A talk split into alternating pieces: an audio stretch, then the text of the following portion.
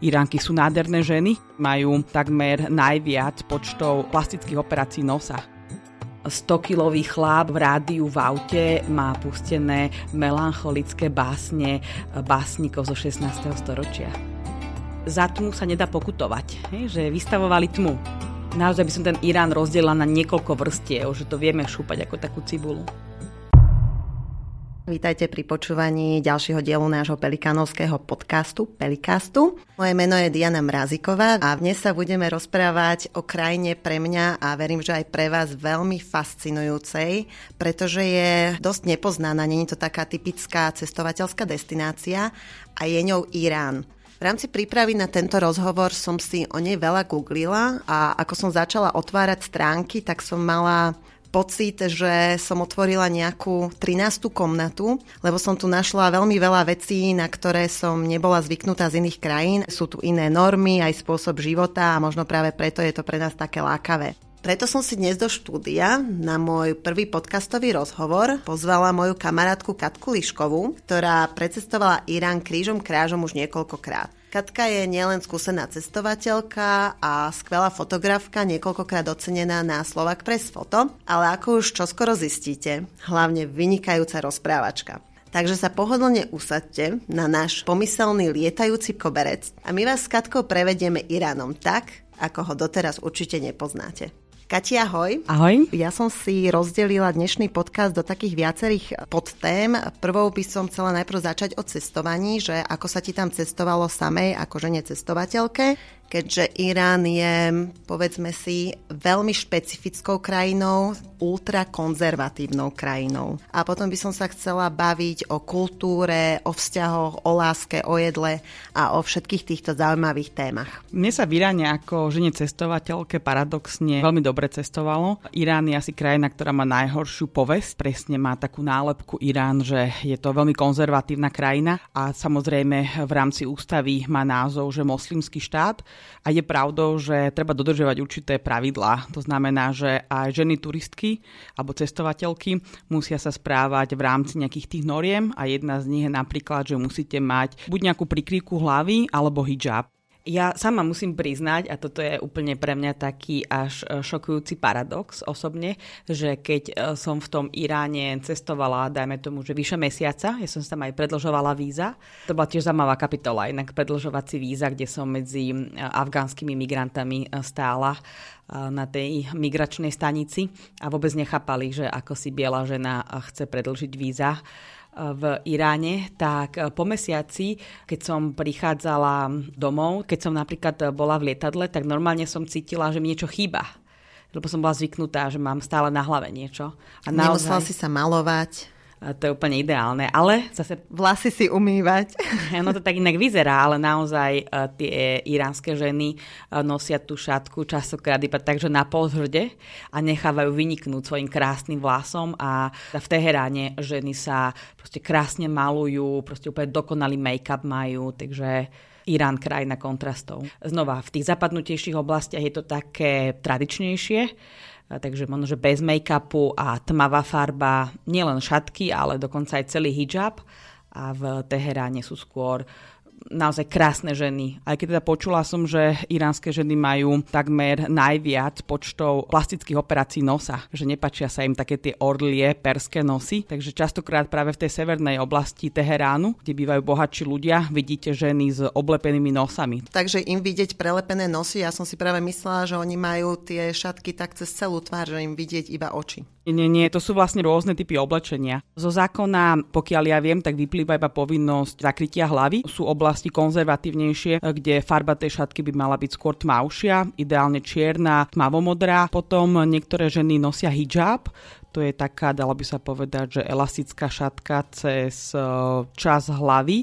Je vidno ústa, nos a oči. Niektoré ženy môžu nosiť e, čádor, Čádor inak z perského slova znamená, že stan. Je väčšinou čierny, vidno im oči, nos a ústa. A možno, že najviac sme zvykli na nejaký odev z Afganistanu, zvaný burka, kde ženám nevidno takmer nič. Podľa toho, čo hovoríš, tak Irán sa zdá byť dokonalou destináciou na nízkonákladové lety alebo na minimalistické cestovanie. Stačí zbaliť jednu burku a garderobu máme tým pádom celú vybavenú. Kedy je najlepšie sem vycestovať a čo tu vidieť? Irán je obrovská krajina, to znamená, že trošku by sme sa rozprávali ako, že uh, jak niečo medzi Škandináviou, možno že Španielskom, čiže obrovské územie, je to 1,6 milióna kilometrov štvorcových. A to znamená, že závisí, že kam sa človek vyberie. Iránci milujú svoju krajinu, takže je tam veľa domácich turistov určite také tie najväčšie turistické atrakcie ľudia zvyknú cestovať e, niekedy na jeseň alebo na jar. By som povedala, že najideálnejšie je napríklad e, na, na jeseň, kedy Teherán je mesto v relatívne vysokej nadmorskej výške položené a nad Teheránom sa nachádzajú aj hory, e, kde sa dá aj zlyžovať.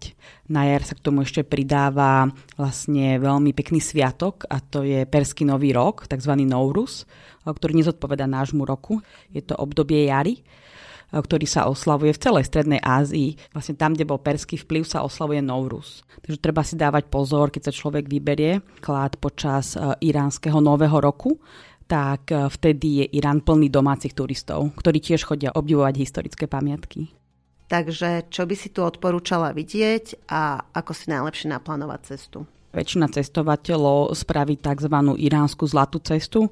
To znamená, že je to buď od severu na juh alebo od juhu na sever hovorím tak CCA, lebo väčšina ľudí robí napríklad z Teheránu až po Šíraz, prechádzajúc samozrejme, že Esfahanom jazdom alebo to spravia naopak, od Širazu po Teherán. To je taká základná, dalo by sa povedať, že cesta, po ktorej máte relatívne veľmi dobrú turistickú vybavenosť, čo sa týka hotelov, hostelov. Ja som okrem tých turistických záležitostí, ako sú Esfahan, Širaz, Perzepolis, eh, samozrejme, že oblasti Teheránu alebo púštne mesto Jazd, chcela vidieť také menej navštevované oblasti a preto som sa jeden rok vybrala na pomedzie iránsko-irackej hranice a druhý rok na pomedzie iránsko-afgánskej hranice.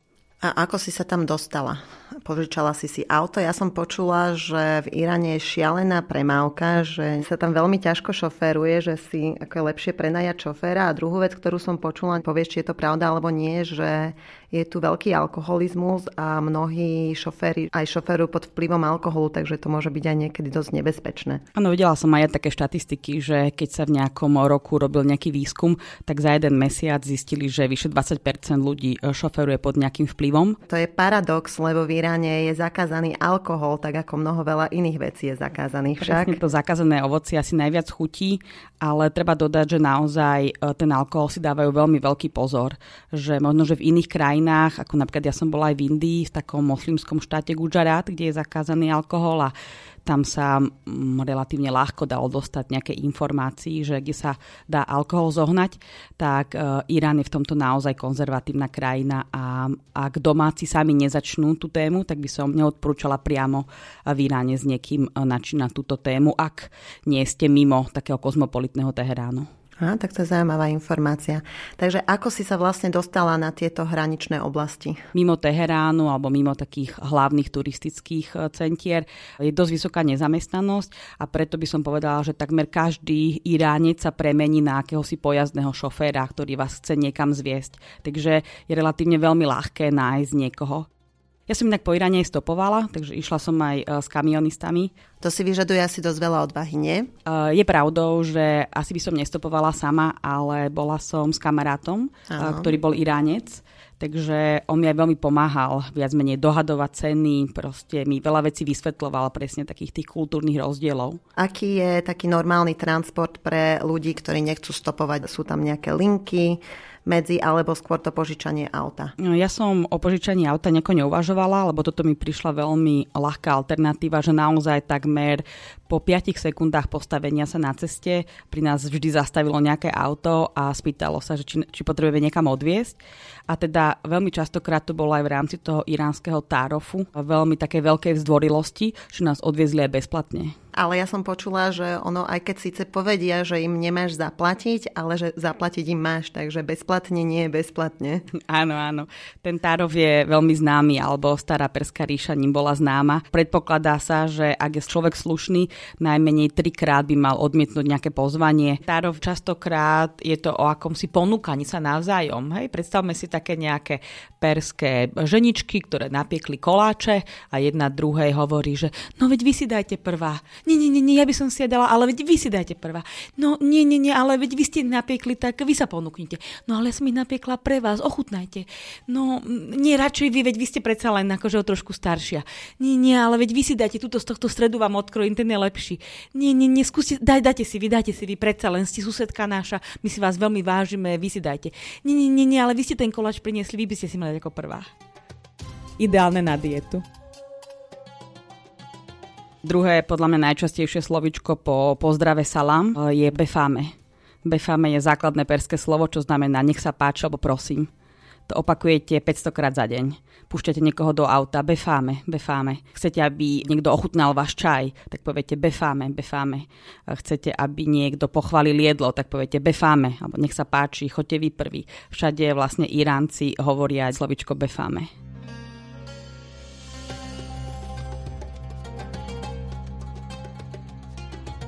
O Iráncoch sa hovorí, že sú tzv. guest lovers, alebo teda veľmi milujú mať spoločnosť a veľmi milujú ľudí pozývať na čaj a rozprávať sa s nimi. Častokrát sa mi stávalo, že Iránci nás pozvali na čaj. Aj sa tak hovorí, že iránska whisky je čierny čaj. Pijú ho takmer stále s veľkou dávkou cukru.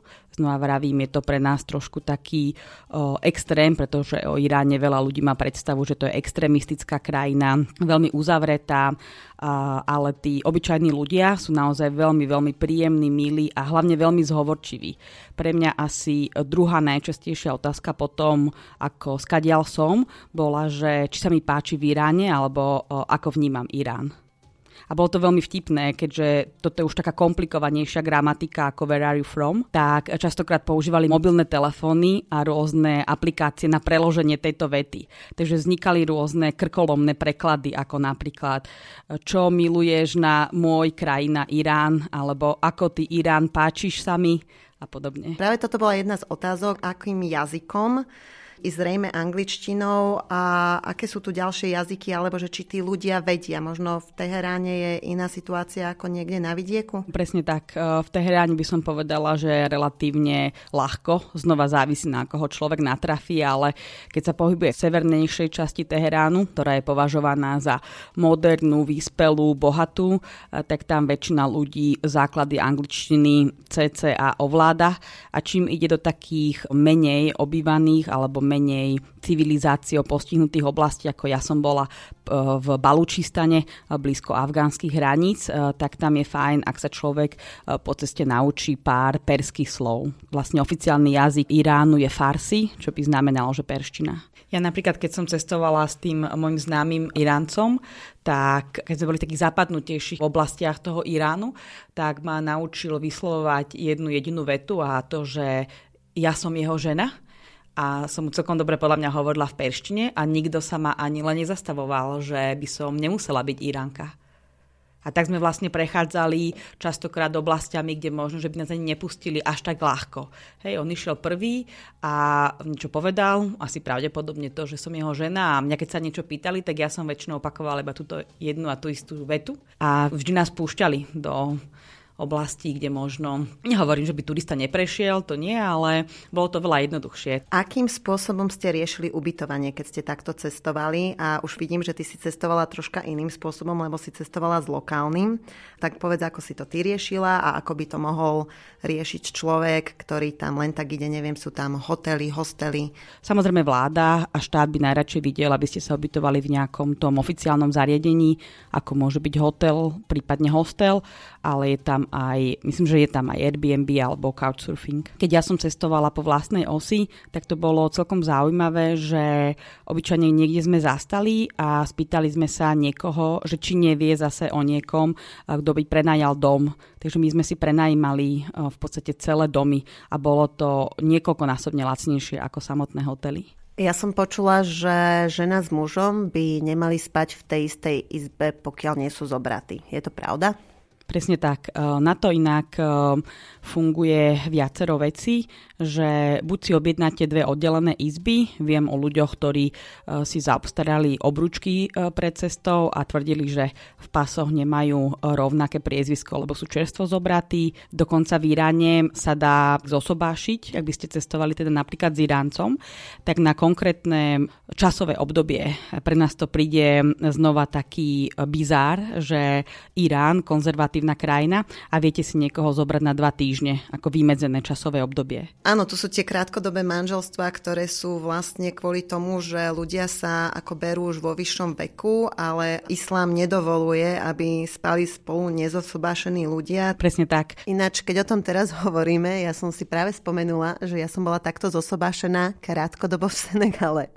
A to je celkom vtipná story, o ktorej vám poviem viac v podcaste, ktorý bude celý venovaný Senegalu a môjmu africkému životu ale skrátka v Iráne vlastne Iránčania to môžu takto legálne vyriešiť špeciálnym krátkodobým manželstvom. Ja som počula, že to môžeš byť niekoľko hodín zobratá až po niekoľko rokov. Oficiálne vysvetlenie tohto krátkodobého manželstva to vzniklo z histórie, keď manželke zomre manžel, tak vlastne žena, keď zostala o samote, tak si ju na určité obdobie bral e, manželov brat väčšinou na nejaké dva roky alebo tak a tým pádom to mal ako keby, že ochranný charakter, že vlastne akoby, že bačoval nad ňou napríklad dva roky, e, pokiaľ ona vlastne skončila smútok oficiálny a potom sa istým spôsobom mohla e, začleniť do spoločnosti.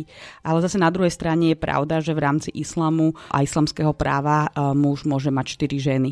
Znova to bolo vymyslené v rámci praktického podujatia a to v rámci toho, že keď manžel s manželkou nevedeli splodiť mužského potomka, tak manžel mal právo zobrať si druhú ženu. A keď ani s ňou nevedel, samozrejme po dohode s prvou ženou, keď ani s ňou nevedel splodiť mužského potomka, tak mal takto právo zobrať si až do štvrtej ženy.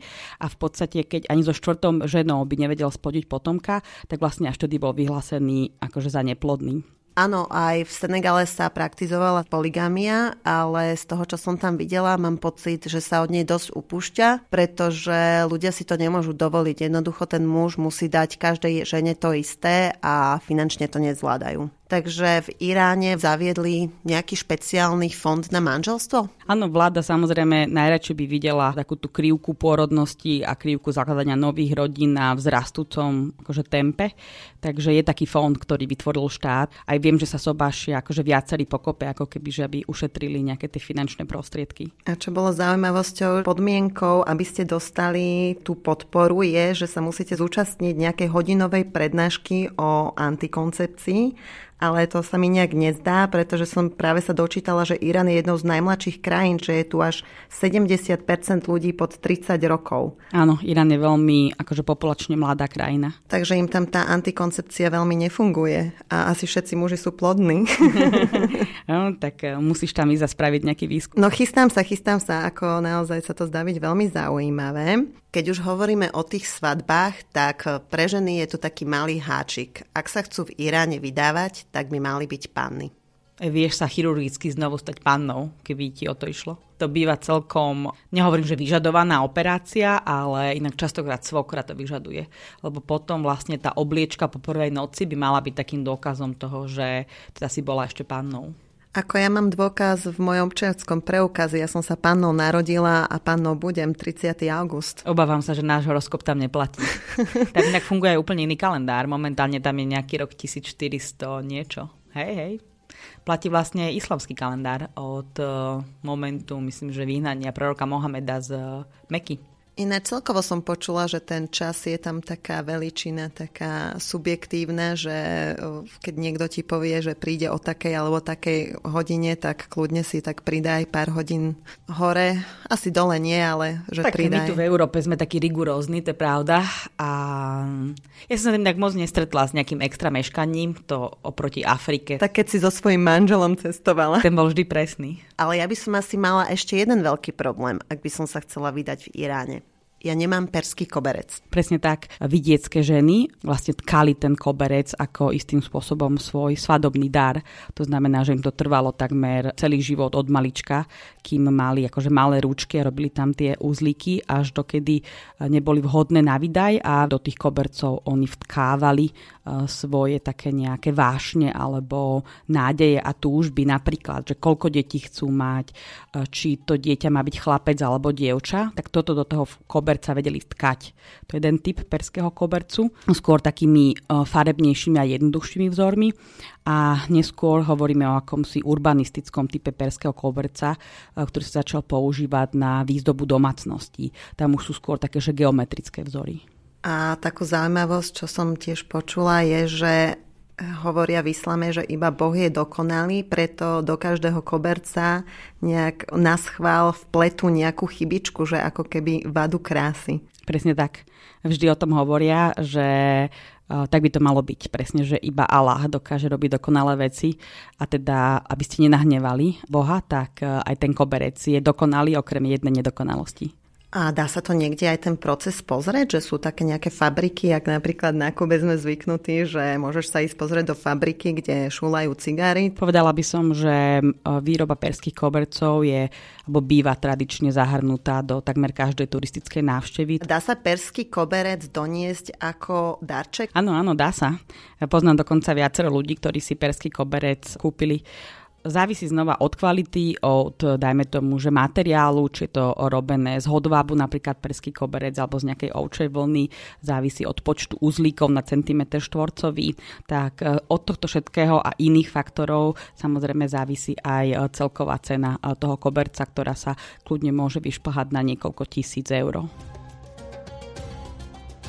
Dobre, takže ako suvenír z Iránu si môžeme doniesť napríklad iránskeho manžela alebo manželku, perský koberec alebo perskú mačku, alebo je tu ešte niečo zaujímavé, Kati? Iránci sú veľmi šikovní v rámci remesiel, však práve ďal viedla aj hodvábna cesta, síce hodvábna cesta s rôznymi napríklad koreninami a látkami a teda samozrejme aj s hodvábom, alebo napríklad Irán je jedným z najväčších producentov šafránu. Sa hovorí, že málo ako šafránu, tak presne iba jedna oblasť v Iráne, kde sa pestuje tento šafrán a je iba jeden týždeň z roka, kedy dokážu tie kvety pozbierať. Aby sme mali takú predstavu, tak približne 200 tisíc kvetov váži okolo 100 kg a z tých 200 tisíc kvetov vieme vytvoriť iba kilo šafránu. Takže preto je šafrán jedno z najdrahších komodít na svete. A teraz to premostím, hovoríš o šafráne a vlastne šafrán sa pridáva do jedla tak poďme sa rozprávať o iránskej, čiže perskej kuchyni. Musím sa priznať, že keď som žila v Los Angeles, tak jednou z mojich najobľúbenejších reštaurácií bola práve perská. Tak eh, povedz, čo bolo tvojim najobľúbenejším jedlom a k čomu sa dá prirovnať tá perská kuchyňa? V prvom rade, že pre mňa šafrán je všade prítomný v perskej kuchyni. Viete si kúpiť šafránovú zmrzlinu, ktorá je podľa mňa delikatesa. Do čierneho čaju pridávajú kúsok šafránu a čierny čaj so šafránom chutí naozaj že skvelo.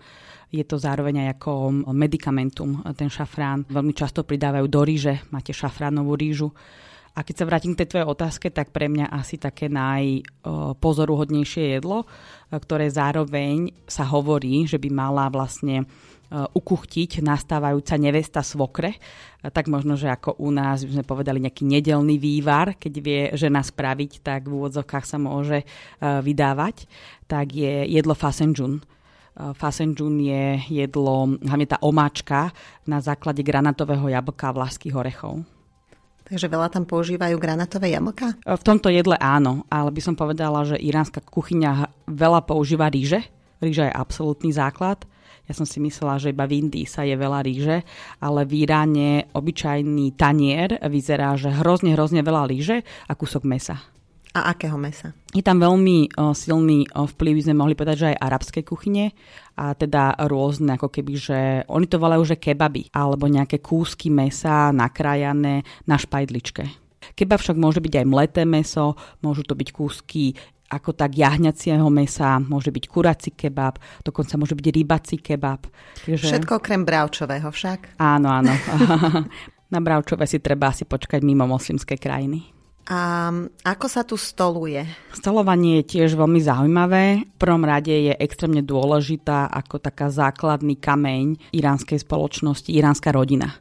To znamená, že jasné, že môžete ísť jesť von aj s kamarátmi, ale veľmi často vidíte rodiny.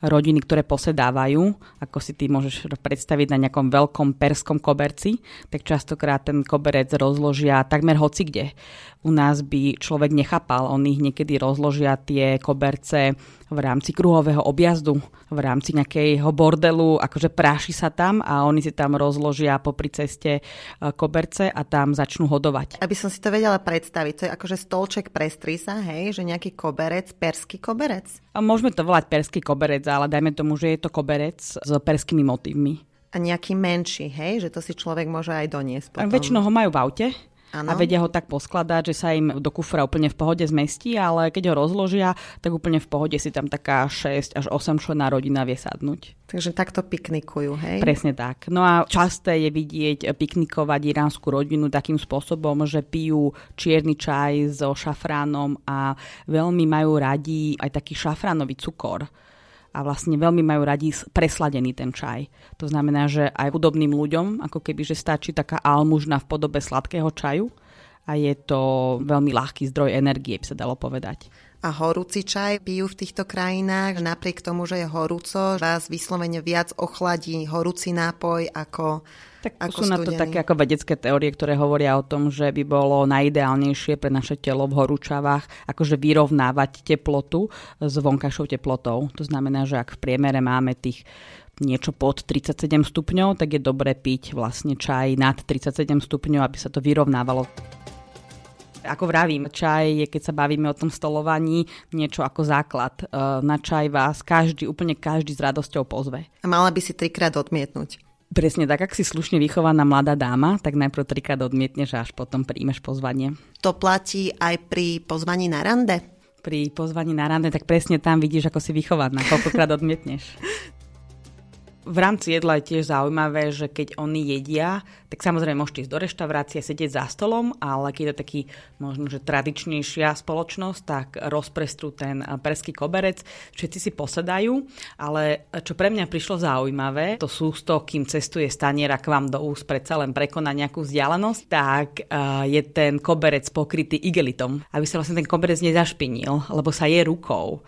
To znamená, že väčšinou je jedlo umiestnené na nejakých väčších miskách, buď tam je nejaká lyžička, ktorou si naberáte, napríklad do nejakej placky alebo do nejakého iránskeho chleba. Máte napríklad olivy, tak tie kôstky rovno hážete na ten ako keby že obrus igelit, čiže alebo nejaké kosti alebo tak. Ale to prakticky ten igelit, že potom jednoducho sa ten igelit iba pozbiera, zaviaže a hodí sa do koša a máte vlastne upratané. Je sa aj túto, keďže to je islamský štát, právou rukou však? Pravá ruka. Aj v Indii nemusí byť islamský štát.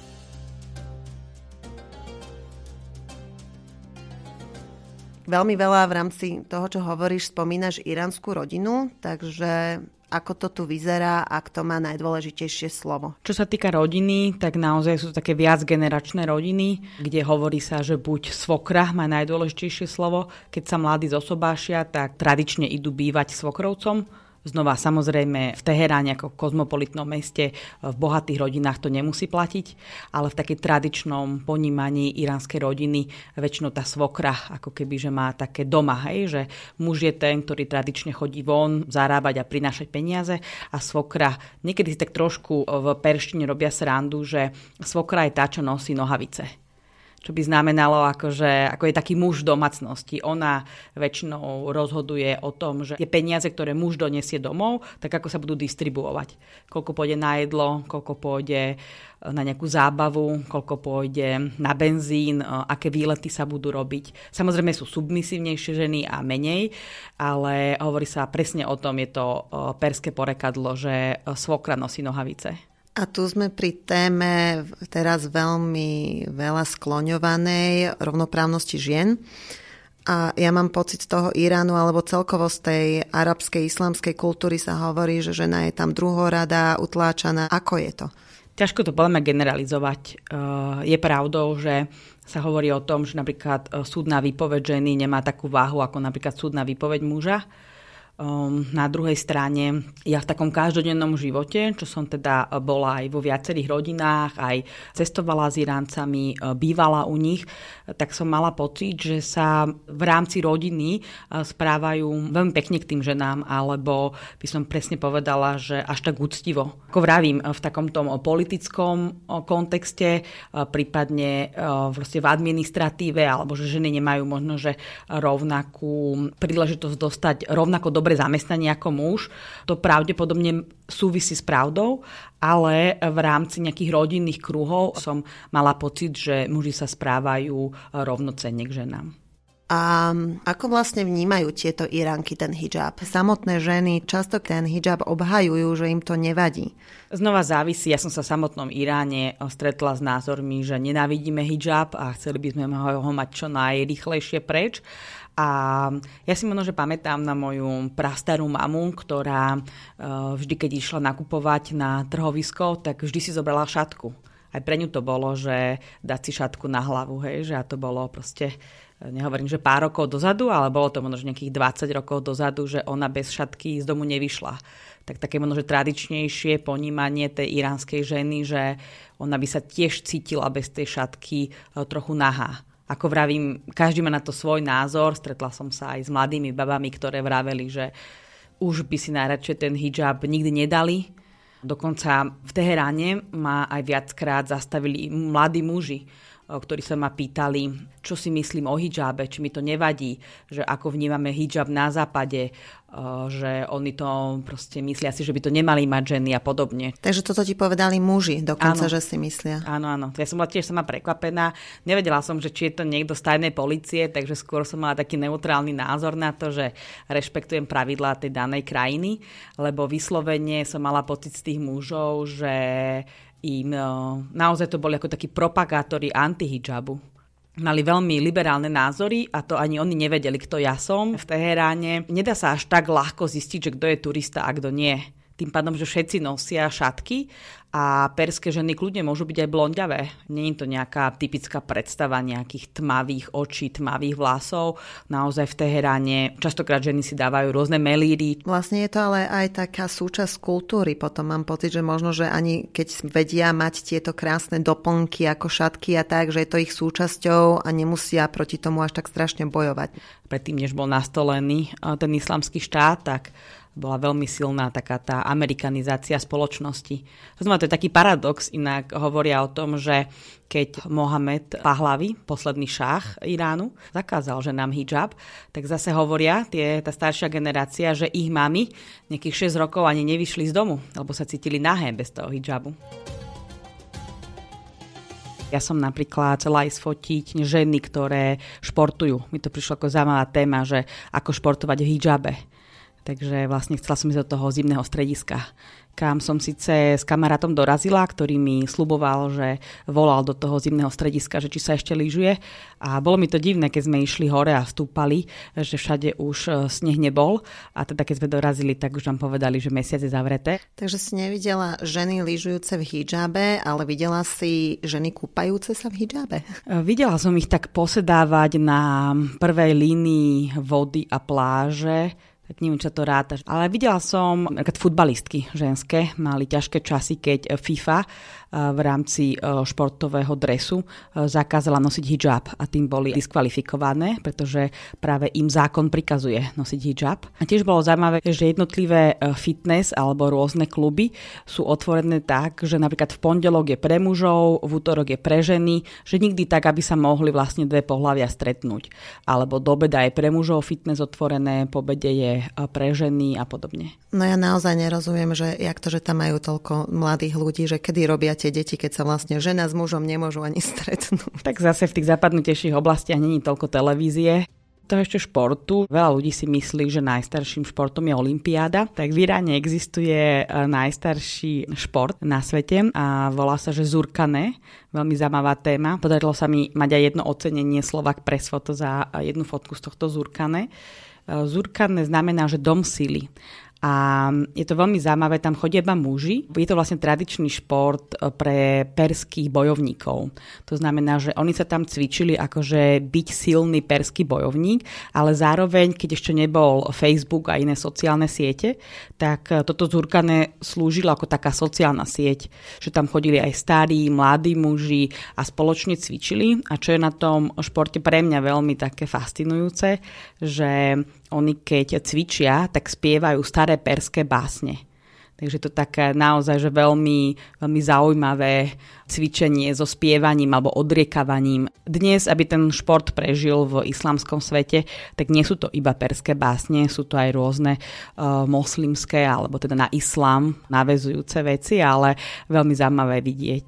Ty keď rozprávaš, tak mne veľmi veľa vecí k tomu napadá, ktoré som si našla a ktoré by som chcela ďalej rozvinúť a keď uh, som počúvala podcast o Iráne, tak hovoril tam Abbas, podcastový producent, o básnikovi, ktorý sa volal Rumi. Ja si hovorím, že Rupi, ona je Iránka, že som to nevidela, ale vlastne som si to pomýlila. Ak poznáte Rupi Kaur, tak to je indická poetka, ktorá vyrastla v Kanade. Napísala veľmi známe Honey and Milk, ktoré do slovenčiny preložila Mirka Abelová ako Med a mlieko a vlastne tento Rumi je tiež veľmi známy poet a ja som si tu od neho našla pár nádherných citátov.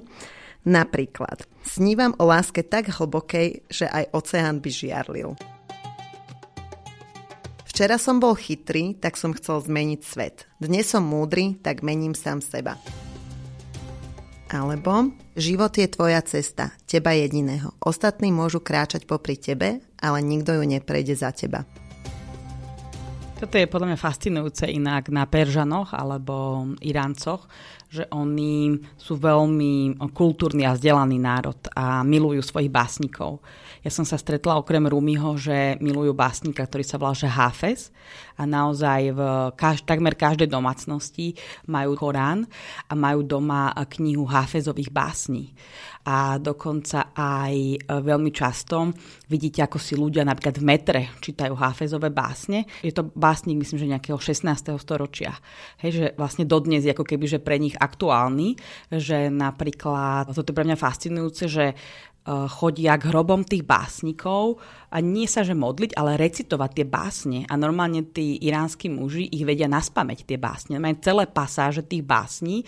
Vlastne zoberte si, že my by sme išli k hrobu Hviezdoslava a nejakí slovenskí muži by tam odriekavali básne, alebo uh, najdlhšia vlastne romantická báseň je Sládkovičová Marina je to najdlhšia romantická base na svete a že by sme išli k grobu Sládkoviča a naši muži by nám tam odriekavali e, takéto romantické básne. Tak toto Iránci robia.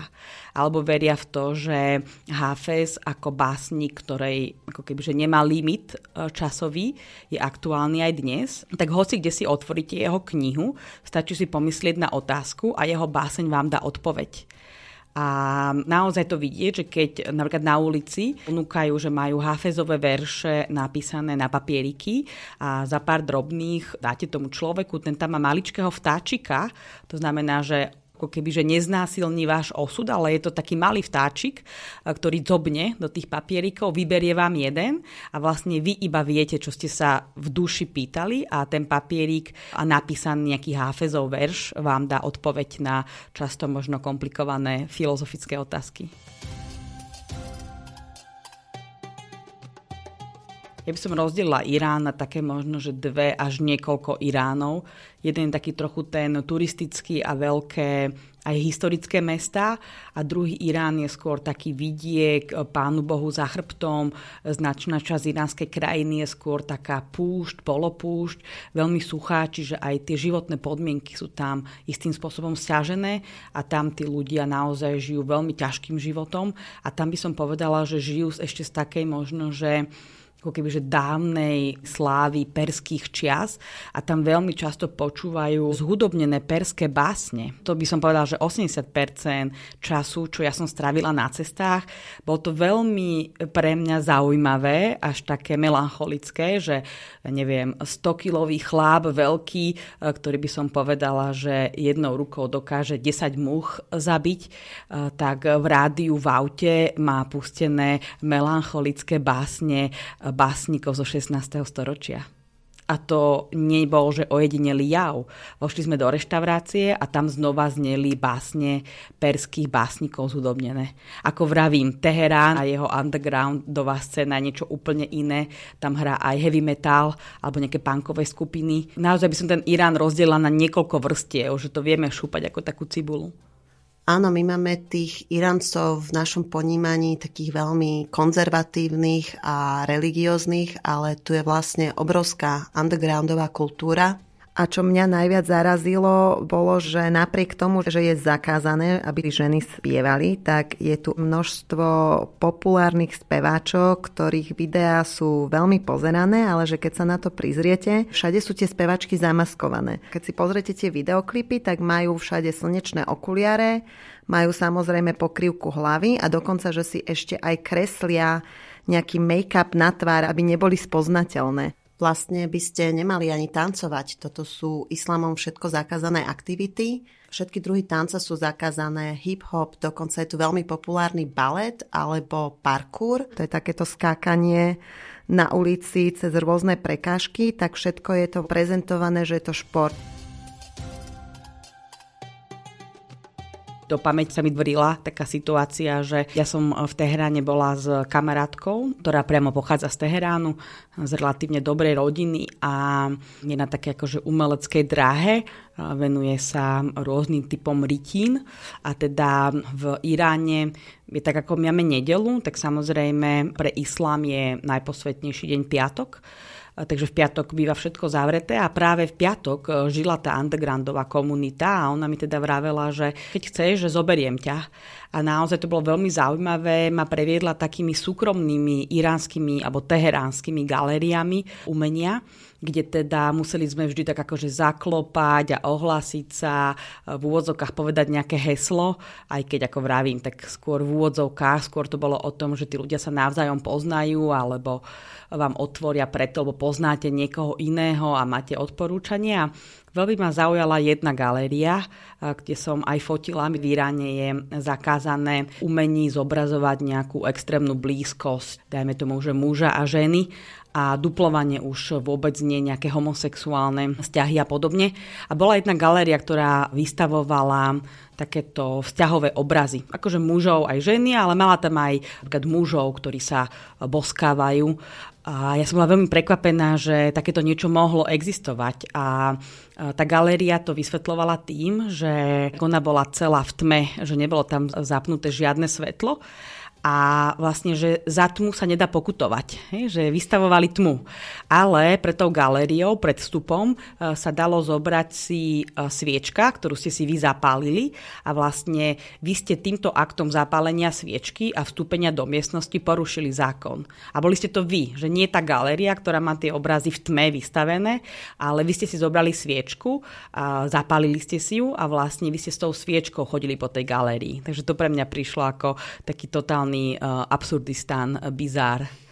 Dokonca, že sú tu zakázané aj tetovania, ale napriek tomu sú tu veľmi obľúbené a veľmi rozmohnuté vlastne tetovacie štúdia, ale všetko, ako si povedala, je na pozvánku zaklopať a že to tetujú proste vzadu niekde v nejakých salónoch. Na toto sa napája aj ďalšia otázka. V Iráne sú sociálne siete aj limitované, aj monitorované a ja vidím, že ty často cestuješ po celom svete, asi v krajinách, kde by som si myslela, že tuto určite nebude mať internet, ale mám pocit, že si postovala. Postovala si aj z Iránu? Áno, ja som bola e, tiež upozornená, že v Iráne e, mojimi kamarátkami, ktoré tam boli predtým, že potrebovali si nejako e, zmeniť VPN adresu a podobne, aby im fungovali sociálne siete, ale mne napríklad taký Instagram fungoval bez problémov.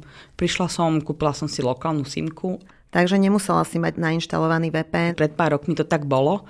To znamená, že niektoré informácie na weboch zostali v takom ponímaní, že určite ten internet je nejakým spôsobom limitovaný a obmedzený, ale ja som napríklad bola veľmi prekvapená, že hneď tretia otázka e, po odkiaľ si a ako sa ti páči v Iráne bola, že daj mi tvoj Instagram. Práve veľa ľudí v Iráne používa Instagram a naozaj ja som nemala toľko followerov, ako mi pribudlo v Iráne. Ty ani nevieš, ako si teraz povedala cennú informáciu pre všetkých, čo chcú organicky zvýšiť počet followerov na Instagrame. Vlastne nemusíte si platiť žiadne instabusty, ale stačí si kúpiť letenku do Iránu a zabijete dve muchy jednou ranou. Myslím, že to bolo dlhý čas ako keby že zakázané, aj keď to vedeli obchádzať. A teraz myslím si, že to už je otvorené. A bola som veľmi prekvapená, že dokonca aj v takých trošku zapadnutejších oblastiach Nedem teraz rozprávať, že by nejaké babky na trhu odo mňa chceli Instagram, ale deti alebo mládež, ktorých som stretávala, dajme tomu aj takmer na afgánskej hranici. Takže na Instagram sa tu už dostanete, ale v Iráne podľa toho, čo viem, sú ešte stále zakázané hollywoodske filmy. Čo tu ľudia pozerajú po večeroch? A ja keď som bola v tých e, domácnostiach, tak televízia takmer vždy hrala. Išli tam nejaké iránske programy, naozaj všeho chuť by sa dalo povedať. E, keď som napríklad bola na severe blízko tureckých hraníc, tak tam zase išlo veľa tureckých všelijakých seriálov, veľmi populárne. Myslím si, že táto vlna antiamerikanizmu sa pomaly a veľmi pomaly, ale zase veľmi iste uvoľňuje v tom Iráne. Že znova taký vyhradený názor na to, že Iránci nenavidia všetko západné, patrí trošku do histórie. A možno je to viac politické ako, ako reálne, nie? Presne, častokrát to býva hlavne hra politikov. Napríklad veľmi známa oblasť Teheráne, bývalého amerického veľvyslanectva. Že je to akési územie zla, sú tam rôzne billboardy, je tam permanentná výstava o tom, akí sú Američania a prípadne ich najväčší priateľ Izraelci, satani napríklad, alebo akí sú zlí. Takže áno, toto je čisto politická hra. Ináč o tom je jeden veľmi známy film s Benom Affleckom Argo a práve to som čítala, že je to zakázaný film, ale napriek tomu je to jeden z najobľúbenejších a najviac ťahovaných a kupovaných filmov, že oni si vlastne tieto americké filmy kupujú ako ilegálne kopie, takže všetko videli. A... Presne, v dnešnom svete sa podľa mňa, že veľa vecí dá ako keby, že pod rúškom noci, alebo ako vravím, ja keď som bola v Teheráne u mladých ľudí, viacerých doma, tak bola som prekvapená z toho, aký oni žijú relatívne podobný život ako my. Chcem tým povedať, že takmer všetko si dokážu stiahnuť z internetu alebo dostať sa k nejakým kopiám takmer všetkých aj rôznych HBO alebo Netflixových sérií, alebo proste, že nebol to, mali napozeraného takmer viac ako ja. Toto isté sa mi stalo na Kube. Keď prídem na Kubu, tak sa ma Kubanci pýtajú, že a videla si tento film? A videla si tento film? Ja poviem, že nie, nevidela. Na Kube existuje tzv. pakete, čo v preklade zo španielčiny znamená balík a je to vlastne 1 gigabajtový pevný disk, ktorý je plný filmov, rôznych televíznych show alebo zaujímavostí zo sveta a ten vám za zhruba 2 eurá každý týždeň donesie nejakým chlapec, vy si to skopírujete a potom celý týždeň máte čo pozerať. Asi o tom je to zakázané ovoci najviac chutí. Určite nie každý Iránec sa vie dostať ako keby že vládom zakázaným filmom, ale znova tie kozmopolitné mesta a veľké mesta typu Teherán alebo turistami viac navštevované, tak určite určitá skupina ľudí sa vie dostať takmer k rovnakému obsahu, ako my máme k dispozícii.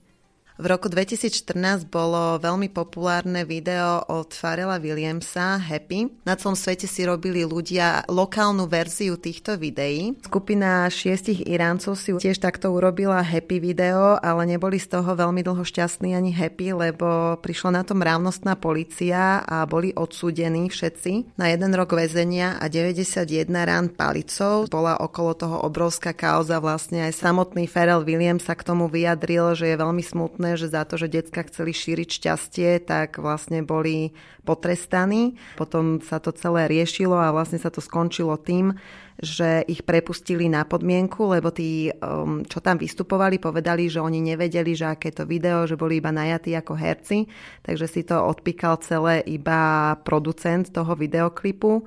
A paradoxne sledovanosť vďaka tomu nejakých 1,7 milióna ľudí.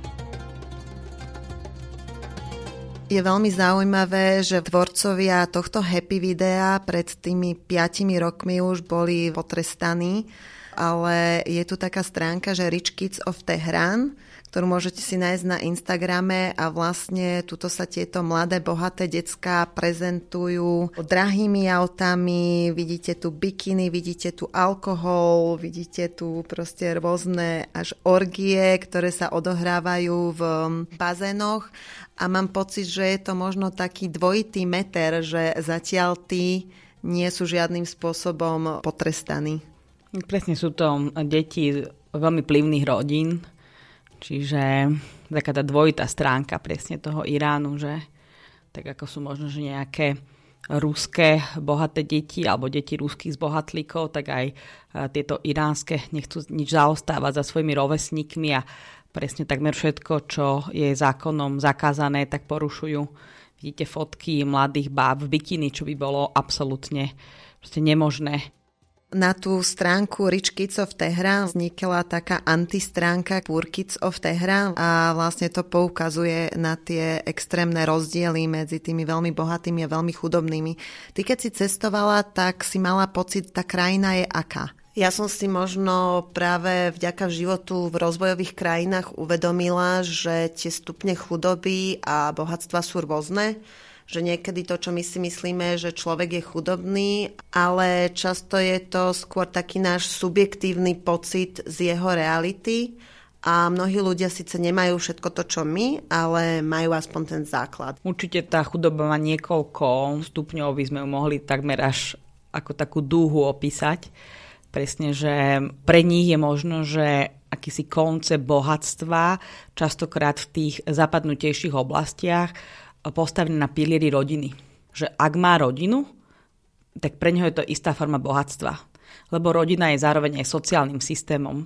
Tak ako v úvodzovkách máme takú tú rozprávku, že o troch grošoch, Hej, že keď si malý, tak ako kebyže dostaneš jeden groš, to je, že sa rodičia o teba starajú, potom vytváraš ten druhý groš, keď si akože ekonomicky aktívny a ten tretí groš, čo u nás sa podľa mňa tak trošku vytráca alebo zabudáme na to, tak by si mal vrácať svojim rodičom alebo svojim starým rodičom. Alebo do, dostaneš naspäť, keď budeš starý v podobe toho tretieho groša. Hej? Takže toto tam myslím si, že veľmi funguje.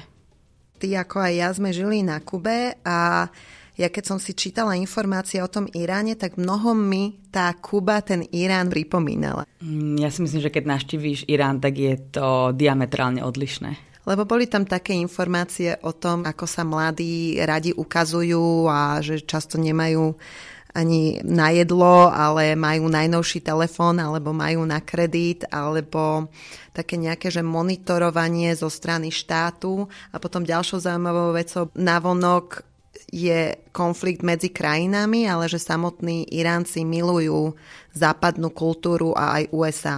Ja som sa stretla presne s tým, že veľa ľuďom, keď som povedala, že som z Európy, tak boli veľmi pozitívne ohlasy na to, že ako vravím, Iránci sú považovaní za akýchsi že guest lovers, to znamená, že naozaj sa chceli rozprávať, že nemali úplne taký vyhranený názor, ako my by sme si možno že mysleli. Presne toto je jedna z tých vecí, že aj na Kube, keď sa niekoho spýtaš na politiku, tak najprv nechcú, alebo nechcú ti to povedať, aby si to niekde nahral, ale zároveň o tej politike aj radi hovoria, ale musia troška spoznať ťa a vedieť, že cítiť sa bezpečne. Je to niečo také podobné v Iráne?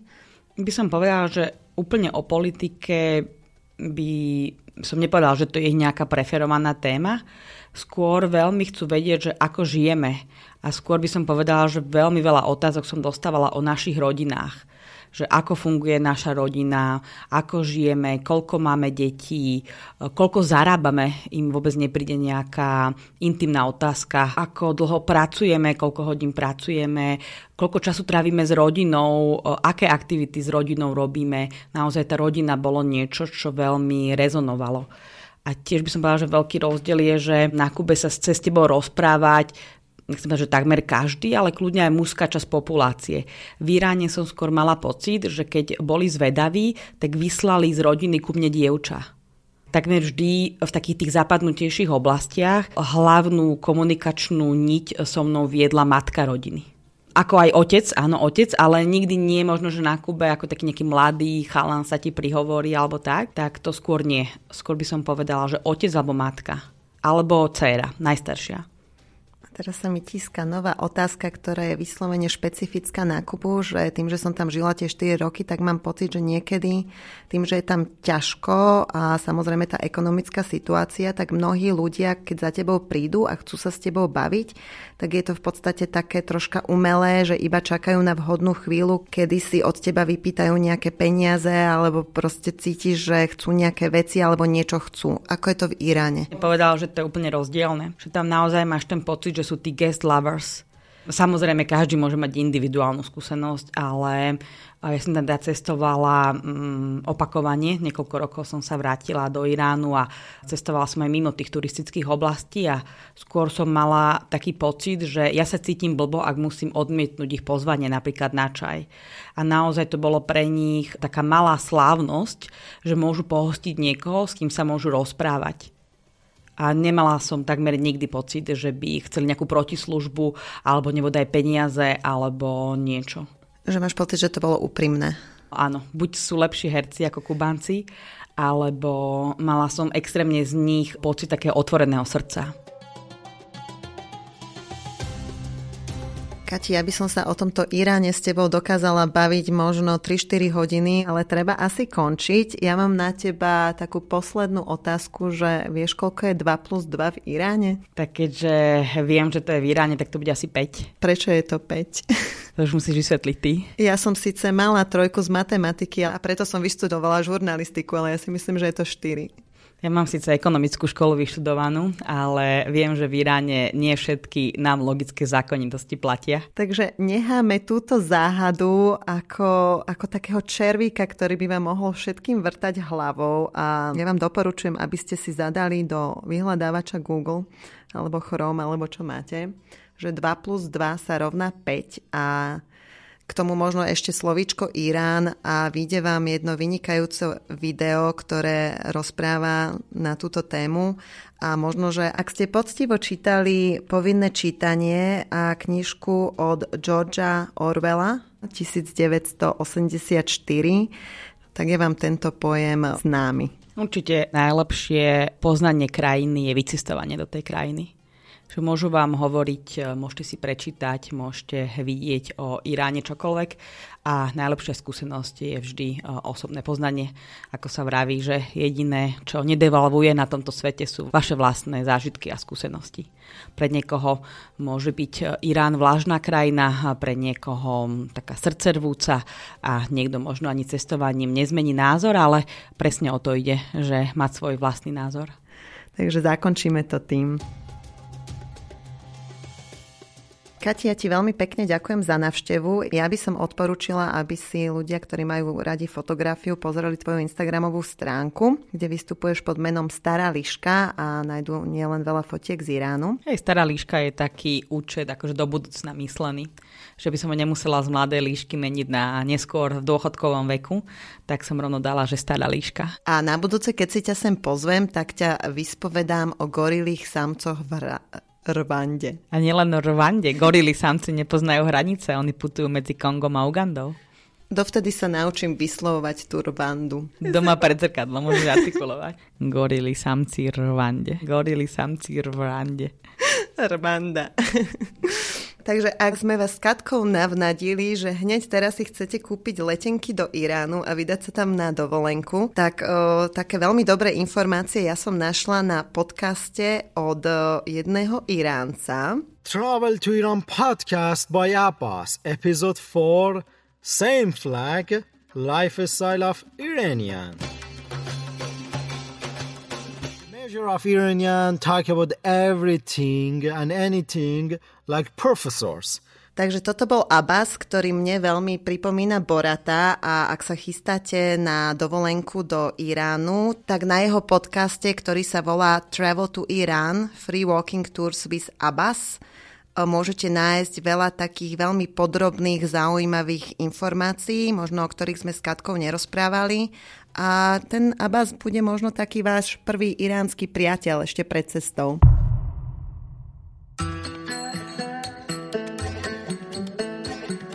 Tešíme sa na vás v ďalšom podcaste. A ďakujem aj ja vám pekne za pozvanie. Ak by ste mali chuť nás nielen počuť, ale aj vidieť, tak fotky ako aj video z nahrávania tohto podcastu nájdete na našej web stránke pelipecky.sk, ktoré pokiaľ ich nepoznáte, tak je to blog plný skvelých reportáží, cestovných rád a ak nás budete pravidelne sledovať, tak vám zaručene neujde žiadna akciová letenka. V rámci počúvania ste určite postrehli, že veľa spomínam Kubu, Los Angeles aj Afriku. A je to preto, že tieto miesta sú mojou neoddeliteľnou súčasťou. Prežila som v nich takmer 15 rokov a práve preto sme sa rozhodli, že každej destinácii venujeme samostatný podcast, ktorý si budete môcť už čoskoro vypočuť.